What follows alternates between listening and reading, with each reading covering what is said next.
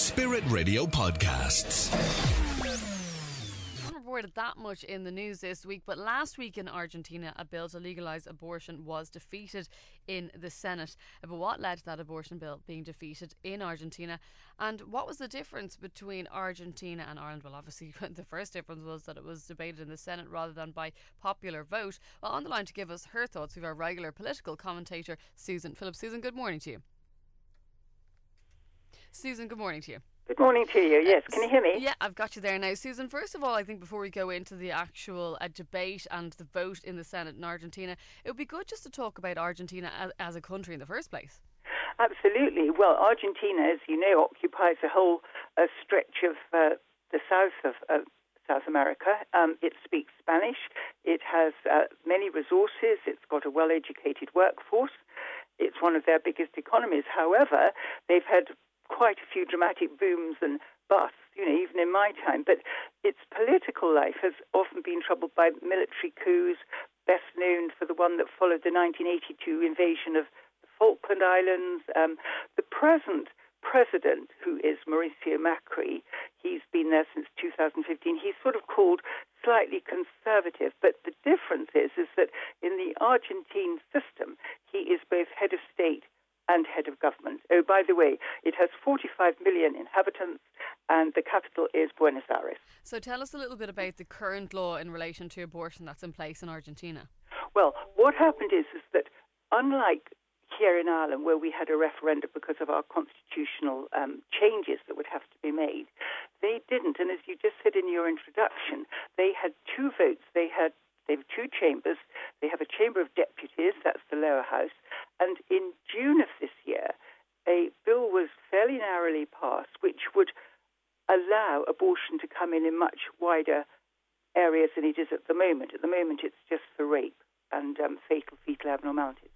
So the Chamber of Deputies, the lower house, passed this in June, but the Senate or the Senate had to vote as well to allow this legalization to go through. It's called elective abortion. And in fact, the vote didn't go as everybody thought it probably would. Um, and they voted, the Senate voted against legalizing it. So this was a kind of a huge uh, surprise. I mean, hundreds, you probably saw the pictures, hundreds of thousands of people. Okay, mainly women. You saw them uh, standing out on a fairly cold and rainy night, and they wear these green handkerchiefs, which is the symbol of saying we want a, abortion to come in. Um, it was very, very close, Wendy, the Senate vote. It was 38 31, but it was rejected. And presumably there was similar kind of pro-life demonstrations, was there, Susan? Yes, there were, and they wore blue um, handkerchiefs. Now, I don't think we had that here, but so it's sort of green versus blue. But obviously, the arguments and the if you looked at all the signs that were held up, one in English said, uh, "Take your rosaries from our ovaries," and then on the other hand, the blue sign said.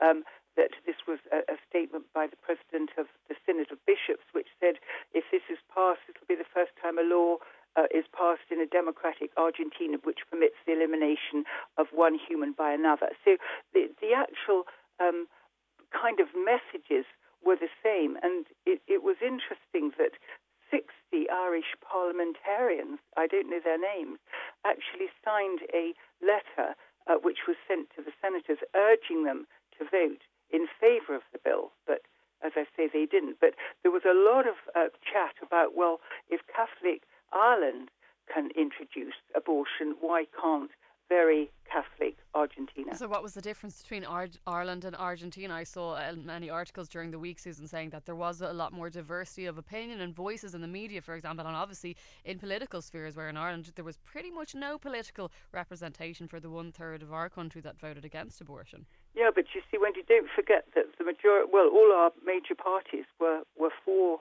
the um, change. So it, it was much more contentious. And of course, it wasn't a vote by the people. And people are now saying, well, had it been a vote by the people, it would have gone through like the Irish one did, and it didn't go through. But one of the very big differences is that the Argentine is the home to Pope Francis. Now, he's the first South American um, Pope and a Jesuit, and he is very interested in what happens locally. And he obviously he came out very strongly, writing to the to the, to the bishops um, denouncing abortion, and he added something uh, that was not did not go down well. He just said abortion is similar to the white glove equivalent of the Nazi era eugenics program. You know, he got very strongly into it. But the interesting thing is, is that many people have said that who've analysed our own referendum, and they have said that they thought that the opposition or the criticism to some of the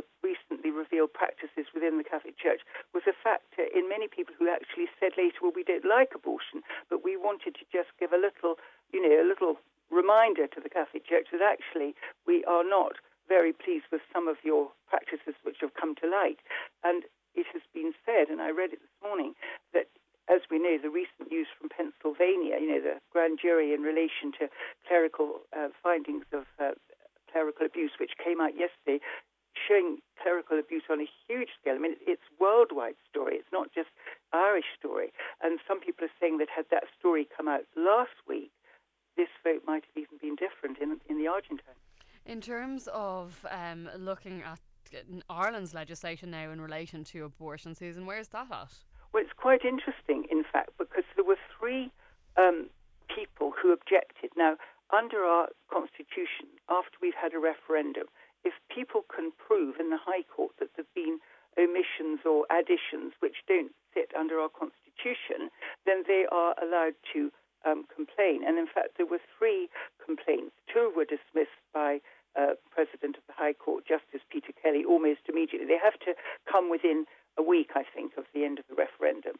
Um, two were rejected, and one by Mr. Charles Byrne was allowed to have an appeal, and that could be heard today. Now, we're not sure about that, but the appeal, he, what, he, what he was saying was, he was saying that there were big areas of deregistering. That means that you go along to vote and you find that your name's been taken off. Now, he has to prove that, doesn't he? And the other point which he said was one of his um, uh, arguments was that various public statements which were made by the Taoiseach and other members of the government to the effect that the Eighth Amendment endangered women's lives misled other voters who heard them to just think the opposite and was it undermining the credibility of the no or it did? And so he has objected on those lines. But he has this is on appeal. He's already been turned down and he's appealed it. So we cannot our our government cannot go ahead and legislate for abortion as per what the referendum stated until that Article 40.3.3 uh, has been removed, and it cannot be removed until a appeal has been sorted or not sorted. So um, it, basically we don't know when the legislation will be put into place. No, we don't. And obviously, as we've been reading, there's pressure on Simon Harris to, you know, hurry it through. He had said maybe uh, everything would be through by the 1st of January. There was a lot of pressure on him to bring it earlier, but as he stated, I can do nothing till finally this appeal is either upheld or rejected.